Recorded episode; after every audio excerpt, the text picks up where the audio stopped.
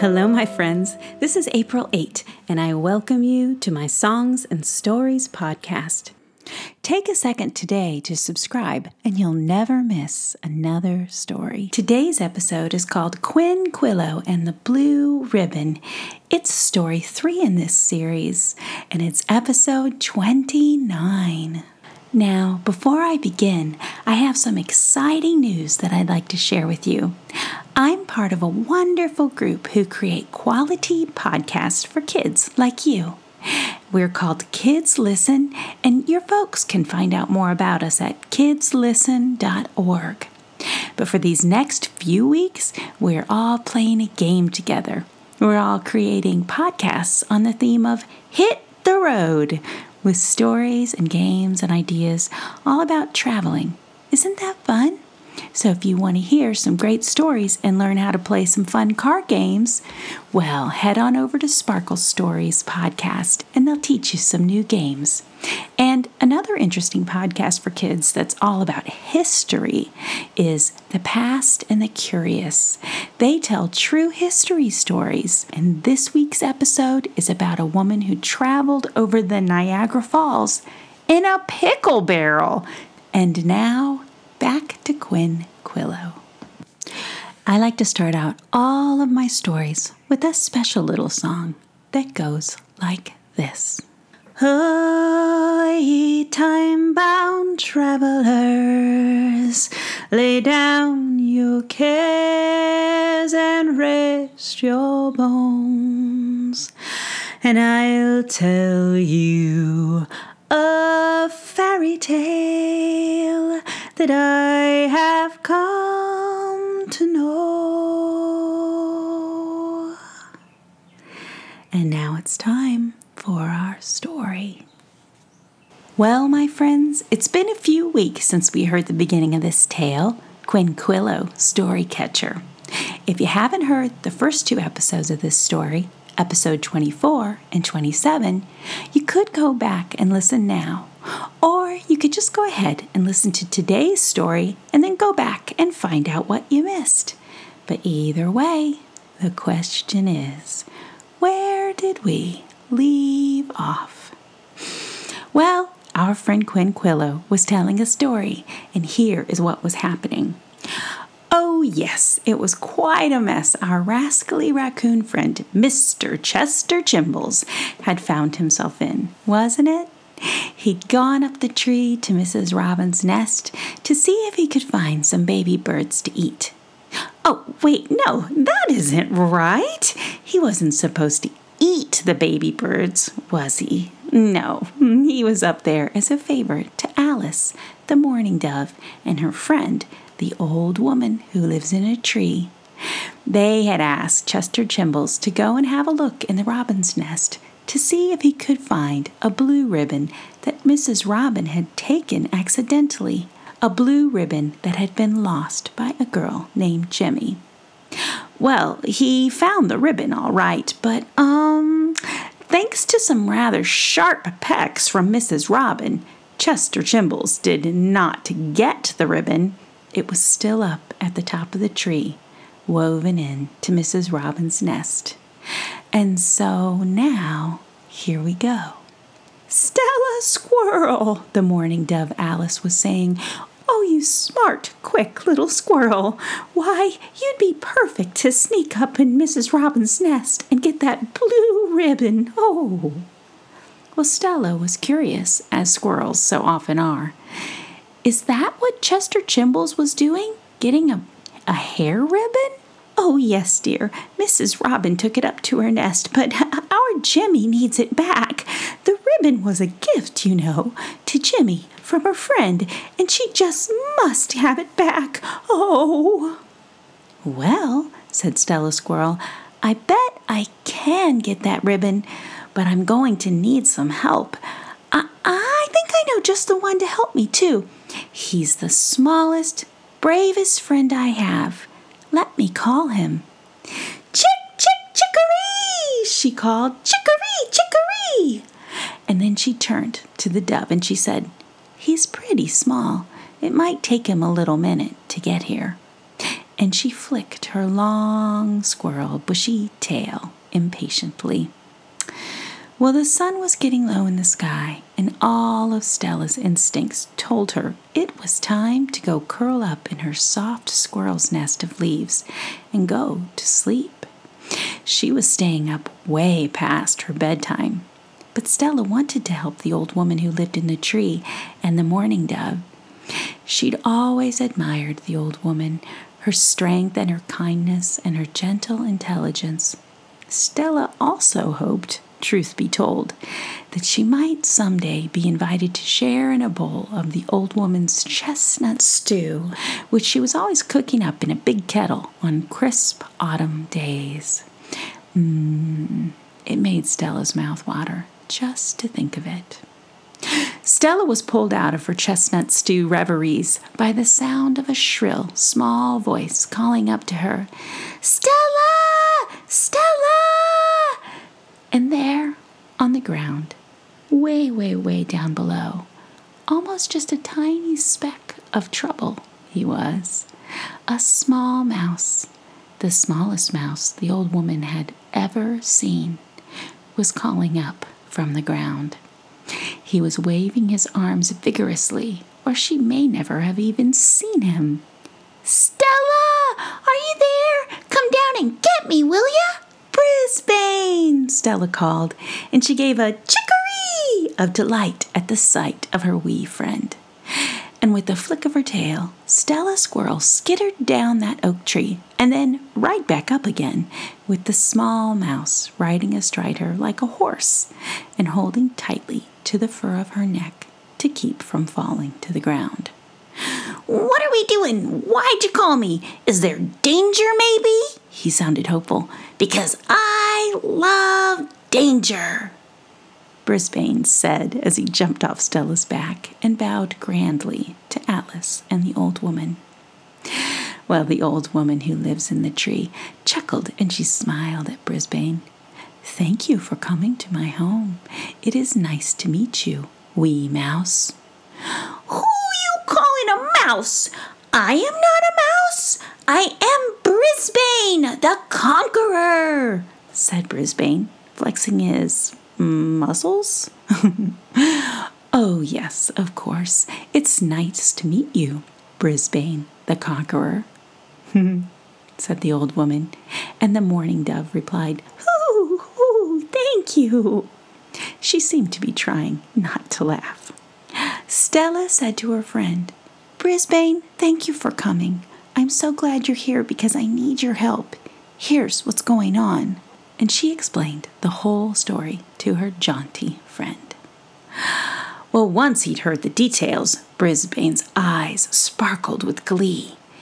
Yeah, that sounds nice and terrifyingly dangerous. What with Mama Robin and her sharp beak protecting her babies? Ho oh, ho! It's a good thing I brought my sword, he said, pointing to a tiny twig he had strapped around his waist that none of them had even noticed. I'm in. Let's go, said Brisbane. I don't believe you'll be needing a sword, said the old woman gently. Brisbane sighed and he put his sword away.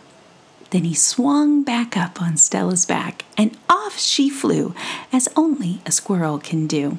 Sprinting across branches, scurrying up and down and around tree trunks, nimbly leaping from maple to elm to hackberry to birch. Brisbane was quite dizzy by the time they got to the foot of Mrs. Robin's tree, and he slid off Stella's back to catch his breath. What's the matter? asked Stella in confusion and concern. Well, Brisbane tried to sound tough, but his whole head was spinning. I, I, I just need to sit down for a second or, or, or two, he said, falling to the ground and groaning. He lay there on his back, panting for a while, trying to get his head to stop spinning. But can you imagine a roller coaster ride that isn't even on a track? Well, that's a bit what it's like to ride on a squirrel's back. Stella replied, Oh, okay, uh huh, maybe I shouldn't have gone so fast. I was just doing my usual thing. I, I guess mice don't usually move that fast. Uh, I'm sorry. Why didn't you say something? I was too busy holding on for my life, Stella. But uh, I'll be okay. Don't worry about me. Brisbane tried to look tough and stand up, but he just fell right back down. As far as he was concerned, the whole world was still spinning. No worries, Brisbane. You stay here and catch your breath, and I'll go see what's going on up in Mistress Robin's nest. Uh huh, said Brisbane from the ground, and Stella shot silently up the tree to see what the scene was like by the robin's nest.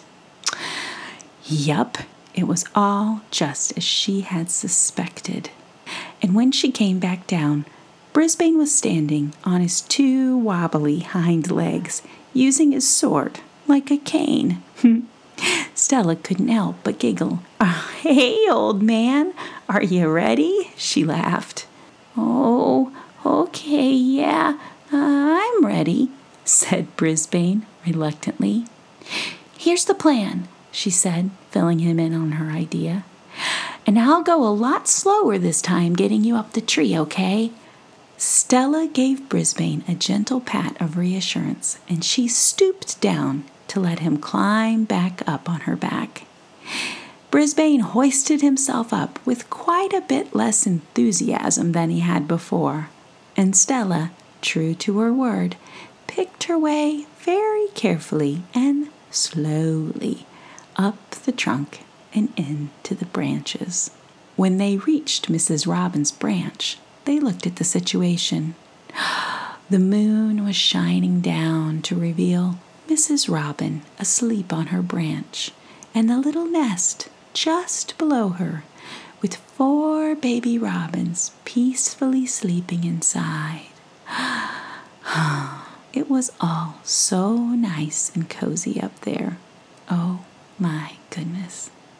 Stella and Brisbane knew that if they made even a tiny peep, Mrs. Robin would wake up. That much was obvious. Shh, Brisbane and Stella, don't make any noise. And shh to you too, said Quinquillo to his audience.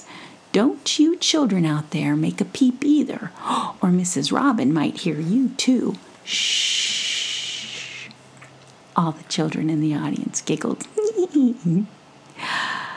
Brisbane slipped silently off of Stella's back and gave her a reassuring wink that he was A OK.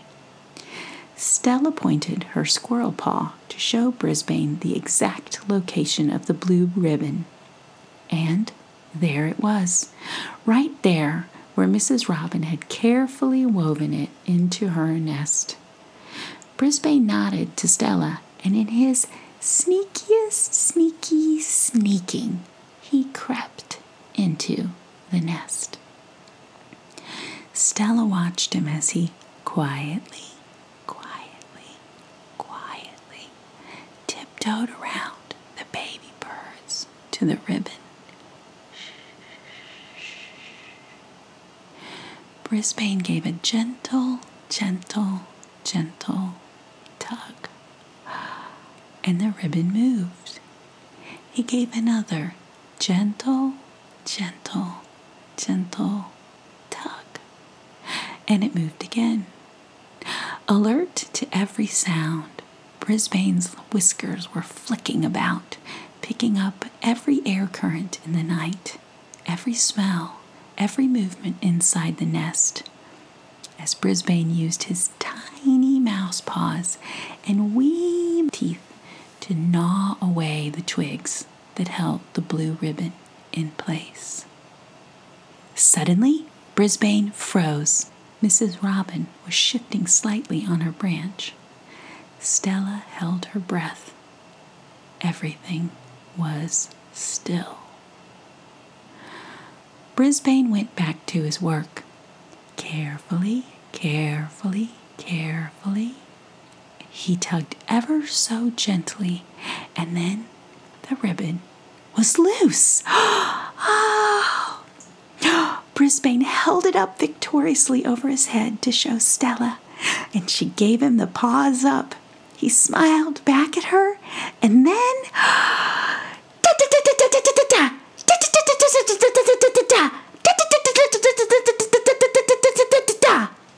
like a jackhammer in the night, possibly the loudest jackhammer of all time. A woodpecker in the tree next door was drumming out a call into the night.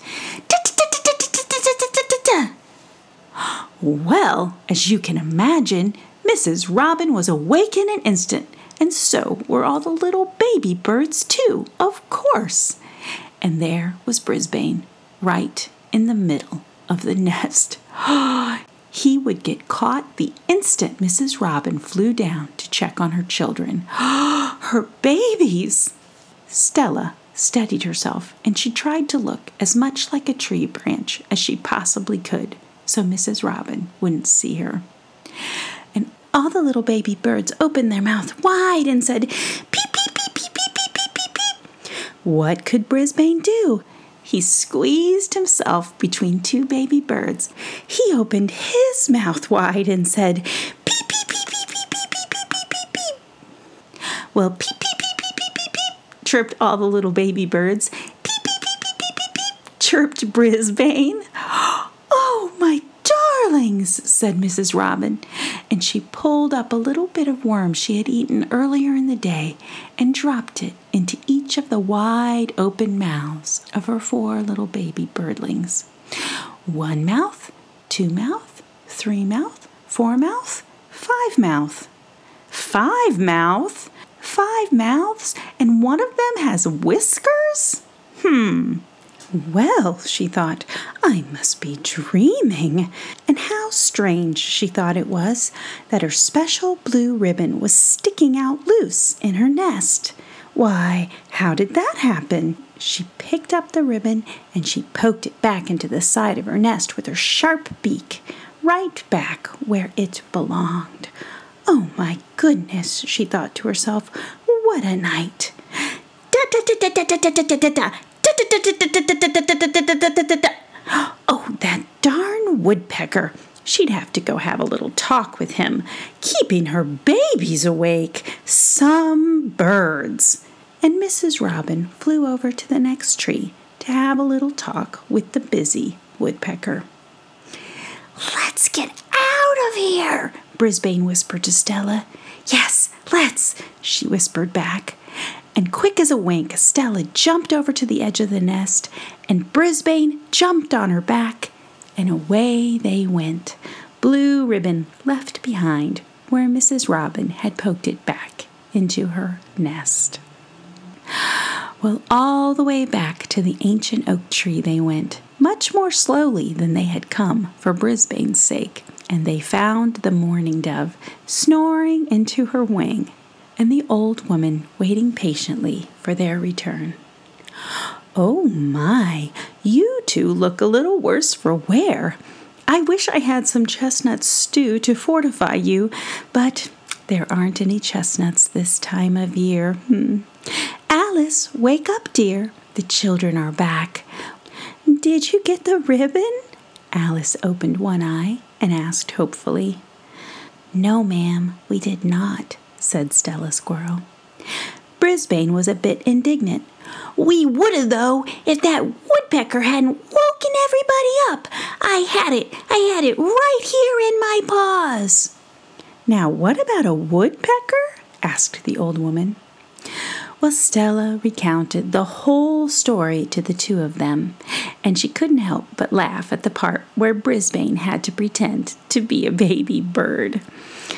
I don't know that I'll ever get the taste of old worm out of my mouth, he said regretfully, and he threw himself down on the old woman's rug, and he fell asleep instantly, and he even started to snore. Poor Brisbane.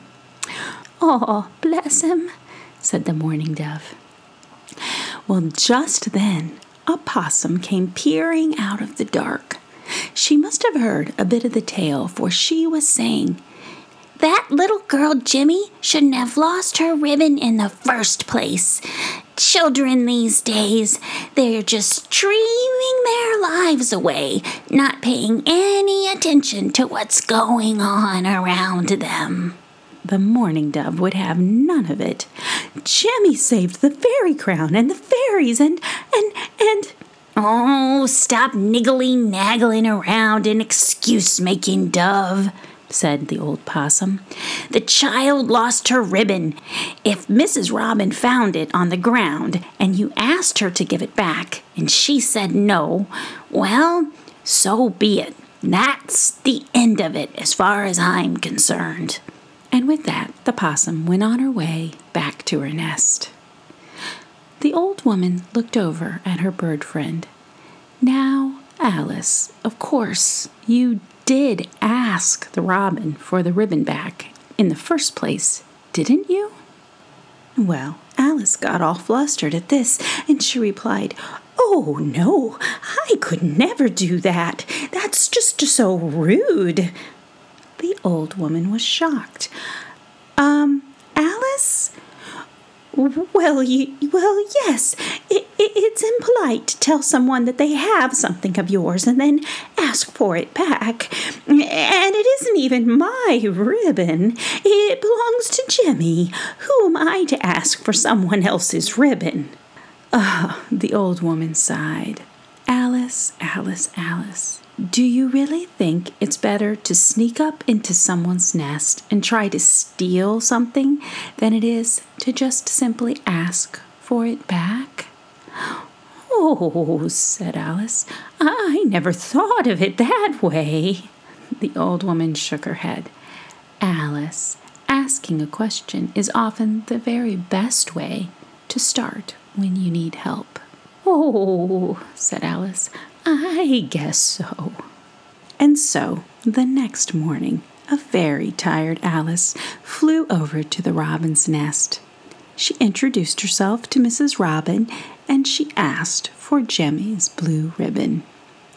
And although the robin was very fond of her blue ribbon, she suddenly realized what all the trouble she'd had lately must have been about, and she gladly gave the ribbon back to Alice. Later that day, as Jimmy stepped out of her back door, she found her blue hair ribbon, the one that her good friend Elliot had given her for her birthday. It had been carefully laid upon her doormat. How did this get here? she wondered. Her ribbon was certainly worse for wear. Upon close examination, it almost looked as though it had been woven into a bird's nest. It was so covered in bits of twigs and leaves. But of course, that couldn't possibly be, or she never would have gotten it back. Hmm. Jemmy washed her ribbon with the backyard hose, and she hung it over the porch railing to dry in the sun. And when it was clean and dry, she tied it in her hair and she wandered out to look for birds and butterflies and hopefully some fairies out in the wildflowers. And with that, Quinquillo leaned back in his chair, and everyone sighed and just sat for a moment in satisfaction for a story well told. A tale I've told, a tale I shared, a tale that's never been told. But if I can tell it, it must come from somewhere, but where, we may never know. And I'll ask you, where did it go? Hmm. Snip, snap, snout. My tale is all told out. Next week, I'll have a fun traveling show for you. It's called Charlie and Lucy on the Road, a sing along episode. Will you come back next time and sing with me? Thank you for listening to the April 8 Songs and Stories podcast. Subscribe today and never miss another story. The best places to follow me and my dog Roxy are on Instagram at April 8 Songs and Stories and on Facebook.com at April 8. And of course, on my blog, April8.com. And that 8 is always spelled out E I G H T. And if you and your children are enjoying these tales, please share the April 8 Songs and Stories podcast with your friends and family and take a minute to write a review to help other parents find these stories for their own children. Until we meet again, remember, I love you and you are wonderful, just as you are right now. 啦啦啦啦啦